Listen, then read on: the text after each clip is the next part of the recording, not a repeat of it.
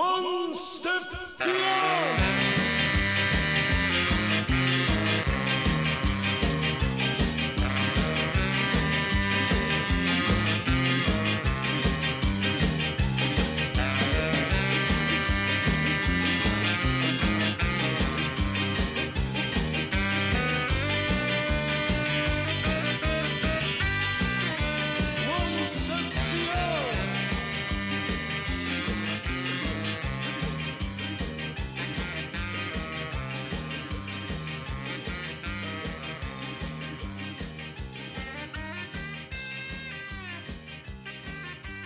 Hey, how's it going, everybody? This is Chris. Welcome to episode 4 of Web Blast, where we're going to take a look at, uh, well, the last actual Spidey book that I have by my side. Um, I do have the next month's uh, sitting in my mailbox right now.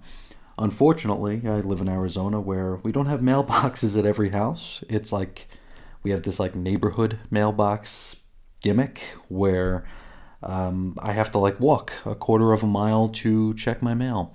So uh, UPS dropped off my DCBS package there instead of at my door. So um, at some point today, I'm going to have to head up to the box and uh, yank my box from the box and bring the box to the house to where I can open the box and pull out. I- I've already said too much. Let's hop right in to today's issue. This is Amazing Spider-Man Volume 5, number 78, had a January 2022 cover date and a legacy number of 879.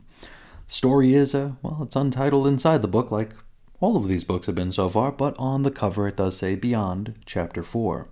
Written by Kelly Thompson with art by Sara Pichelli with Jim Toe? Tao? Don't know. Colors Nolan Woodard with Rachel Rosenberg. Letters VC's Joe Caramagna. The BBs are Ziglar, Ahmed, Wells, Gleason, and Thompson. Edits Cohick, McGahey, Lowe, and Sobolski. Cover price $3.99. This one went on sale November the 3rd of 2021. And uh, just from looking at the credits there, I was uh, a little worried that maybe this weekly uh, workload might have already caught up to our uh, our team here. We have assists on the art, assists on the colors, and whether or not this was built into the uh, scheduling, I really couldn't say. I will say though, uh, to put the cart before the horse, um, I didn't notice any, you know, lesser quality here. Nothing seemed rushed. Everything seems top flight. So um, let's hop into the story. Now we pick up right where we left off. Spider Ben has just been bit by Morbius. And uh, that cliffhanger guess I made last episode turned out to be, well, completely wrong. Well, maybe not completely, but not right enough to be considered wrong. Now, if you haven't listened to last episode, I assumed that Ben's Beyond brand spider suit would have had some sort of anti vamp properties, seeing as though the big brains at Beyond seem to be prepping the costume based on whatever the threat is. We saw it with the UFOs, right? We saw that they kind of set Ben up to counteract all of the UFO's powers. And I thought maybe they did the same thing here with Morbius. And while the suit does have like self sealing properties, it doesn't actually counteract the big bite. So Beyond Ben's been bitten. So what does this mean? Well, we'll get there. But as for now, we've got a fight scene to continue to play out. So we got Morbius, right? I mean, he is the threat. He bites Ben, but he then cries out that it's not working. What does that mean? Well, Ben thinks back to a time where Morbius had bitten Peter with the express purpose of attempting to heal himself from something or another. And Ben assumes that this might be a similar situation. He hopes that if it's his blood that the vamp's after, maybe he can, you know, skidoo and get Morbius to give chase. And so he swings all the way back to the gilded cage of the Beyond building. And sure enough, Mikey Morb did in fact follow him there. Now Ben gets inside, but he calls out for Morbius to remain on the balcony while he tries to get some help. And he warns that the Beyond brand security ain't no joke. Morbius decides not to heed this warning and he attempts to enter anyway, which literally costs him an arm. And by that I mean a laser literally blasts Morb's left shoulder, which severs his left arm, which plops to the ground with a thud. No real gore here, so uh, perhaps the laser cauterizes while it cuts, which would be pretty handy, I suppose. From here, 80% of Morbius flees the scene, and Spider Ben faints into Janine's arms. In just about no time flat, some Beyond agents swarm the scene to pick up the mess, which is to say, they bring Ben to the doctor and they tag and bag Morbius's left arm, and apparently his left nipple as well. That was part of the uh, the meat that fell to the ground, I suppose. Then our pal Marcus Mom Pom Pom Pom Pompelier pops in to tell Janine that she cannot join Ben in the infirmary, and so it's back to the gilded couch with her. We jump ahead to the med facility where Ms. Danger is overseeing the examination of Ben, and it's here where things begin to get weird-er.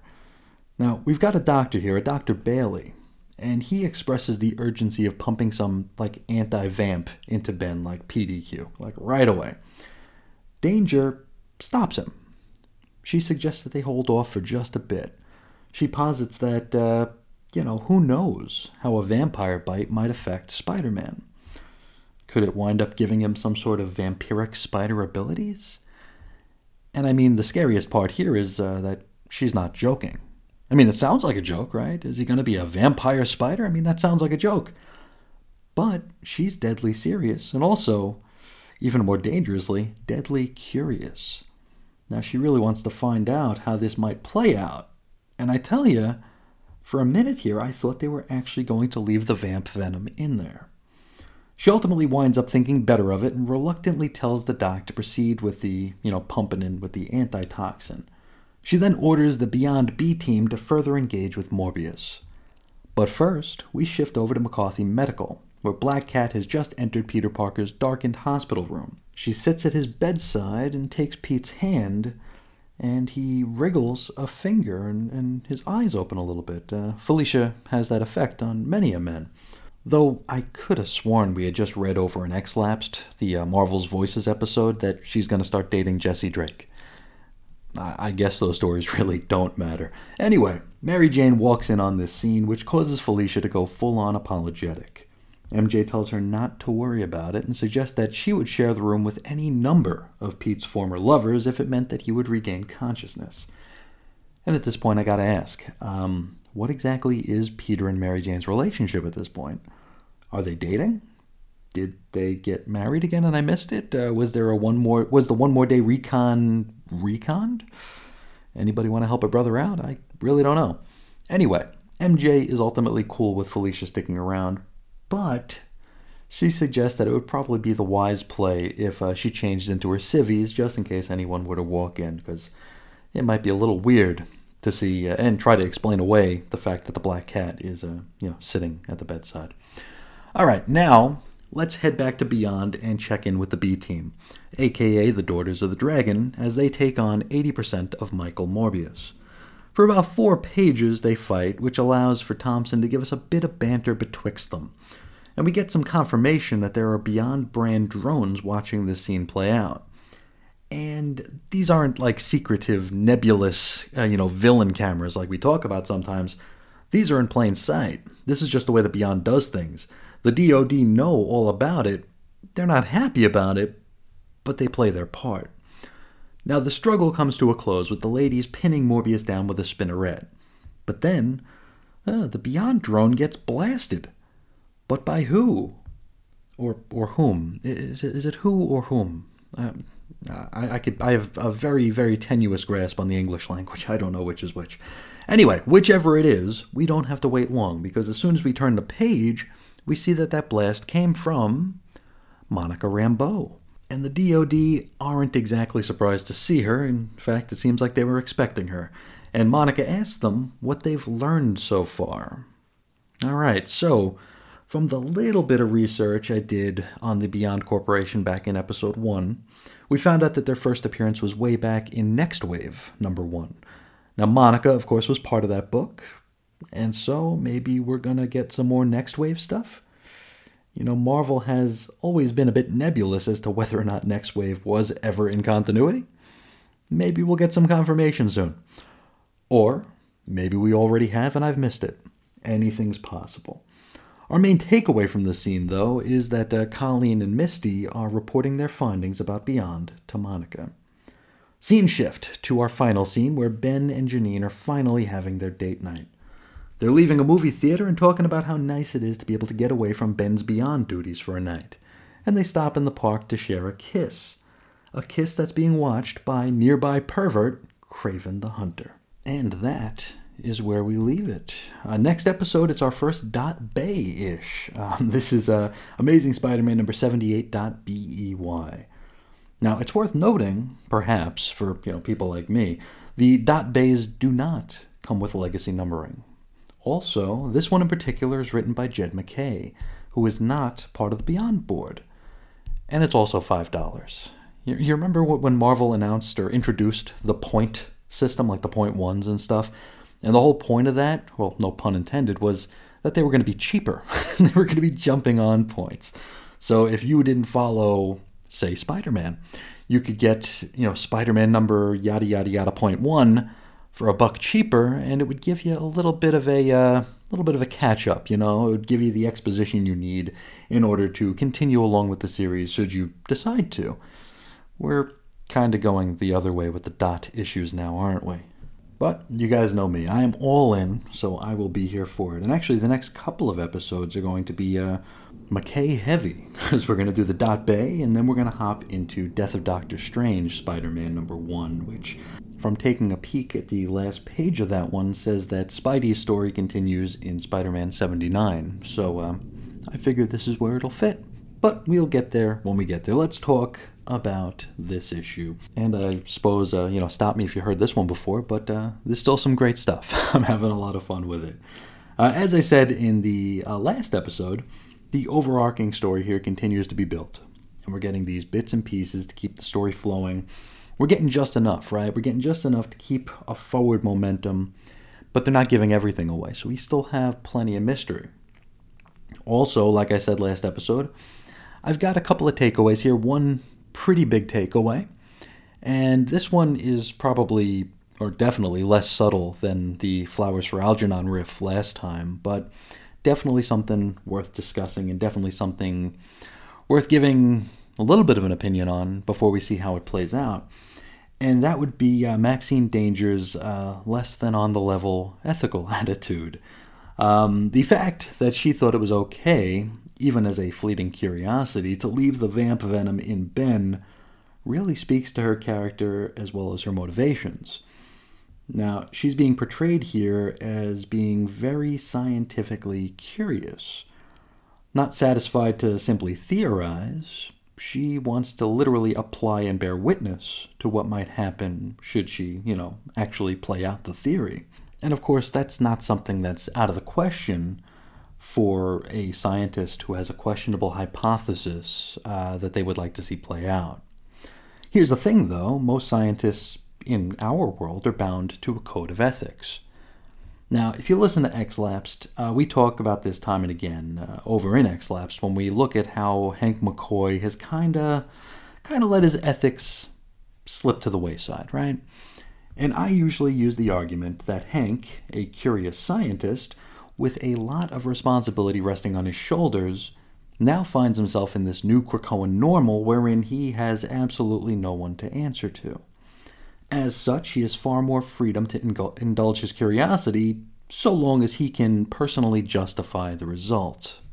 Beast's portrayal over in the X Force book has actually been one of the more divisive um, situations in the current year X Men books, at least from the longtime fan perspective, where he's engaging in some very unethical behavior. And uh, if you haven't listened to X Lapsed, I can give you the you know the quick and dirty of my thoughts on Beast right here. Um, we've seen Beast over the years being tasked with uh, managing near extinction level events. Legacy virus, the endangered species post M Day decimation deal. For the most part, all the research and all the experimentation has been left to him. However, during that era or those eras, he had to engage ethically. He had people to answer to, and he was unable. I mean, there's only so much he could do. And now in Krakoa, where he has no one to answer to, so long as he can justify his behaviors to himself, well, sky's the limit, right?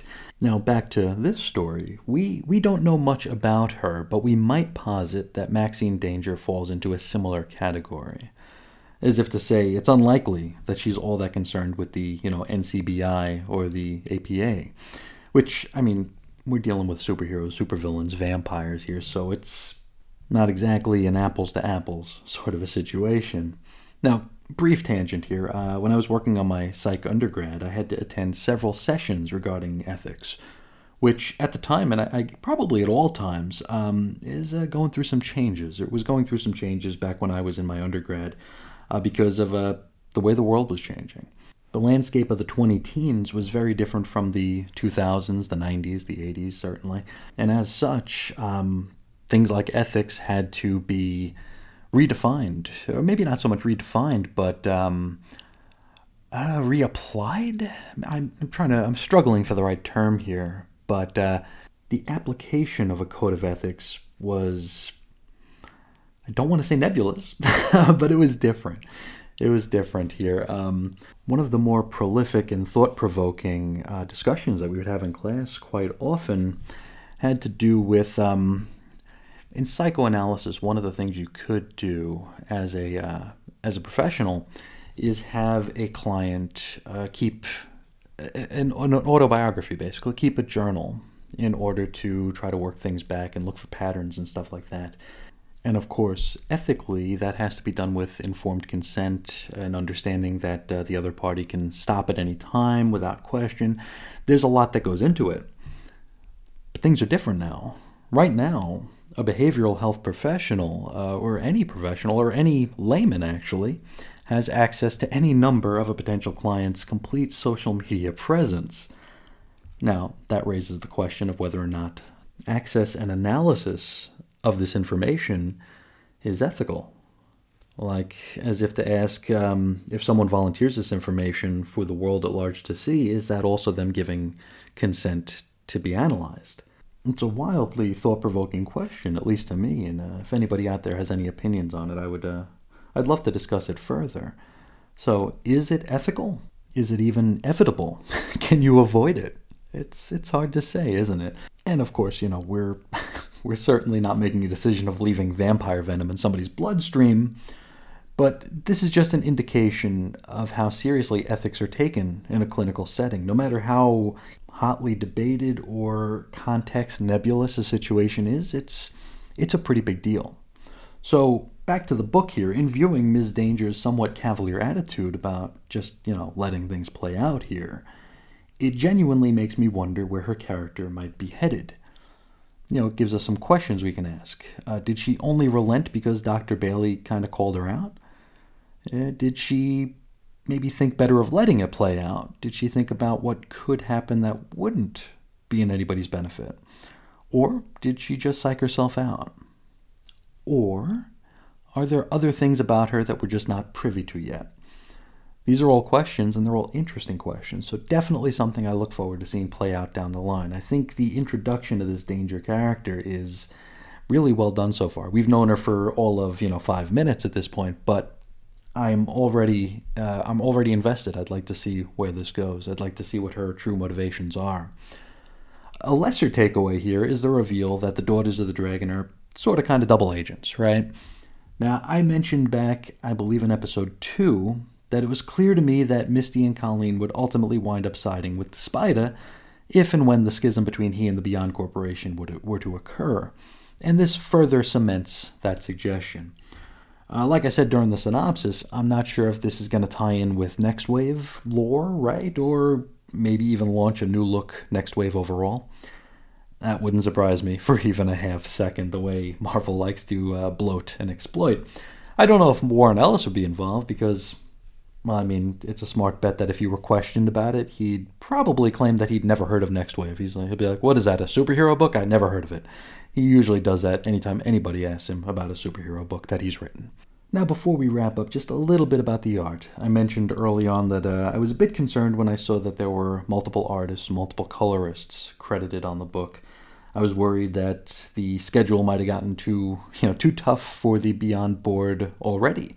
And you know, I can say, having read the book, I couldn't tell you where any of the fill-in art went. So that's a really good sign here. Hopefully, hopefully the schedule isn't too much of a crunch, and hopefully they'll be able to continue with this uh, this top quality work that they're putting out. I, I, like I said, I'm having a really good time with it. I'm not sure how long Beyond's going to run for. Uh, I don't see it going away anytime in the you know very very near future, and uh, at this point, that's just fine with me.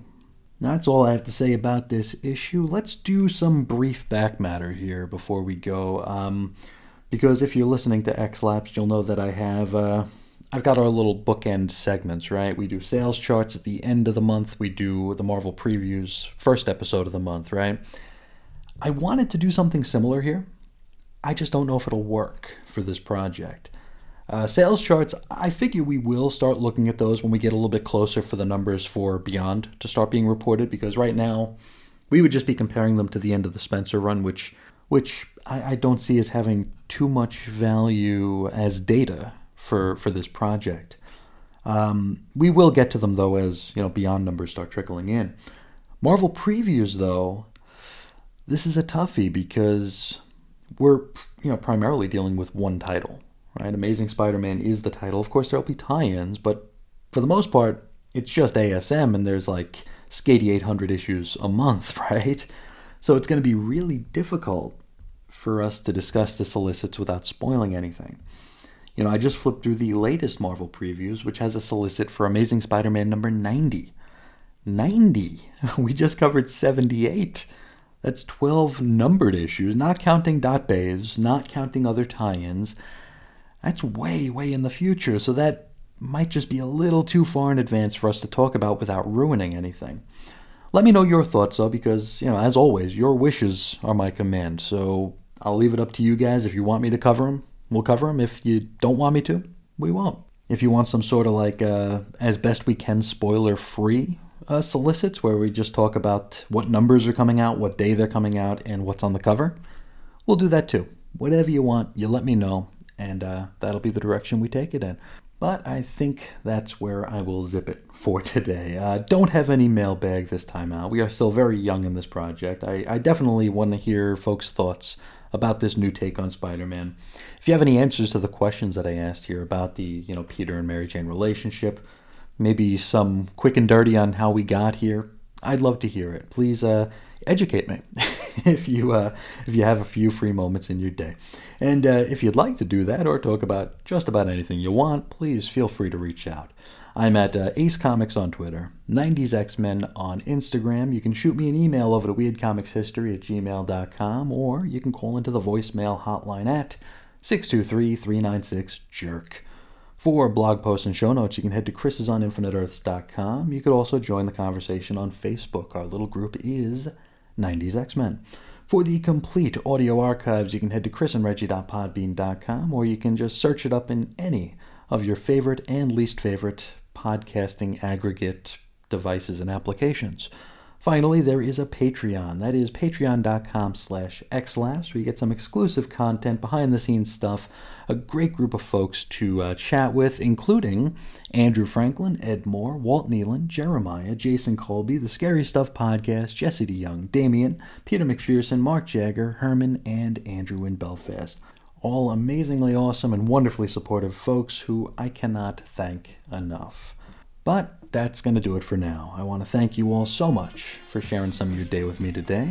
And until next time, as always, I'll talk to you again real soon. See ya.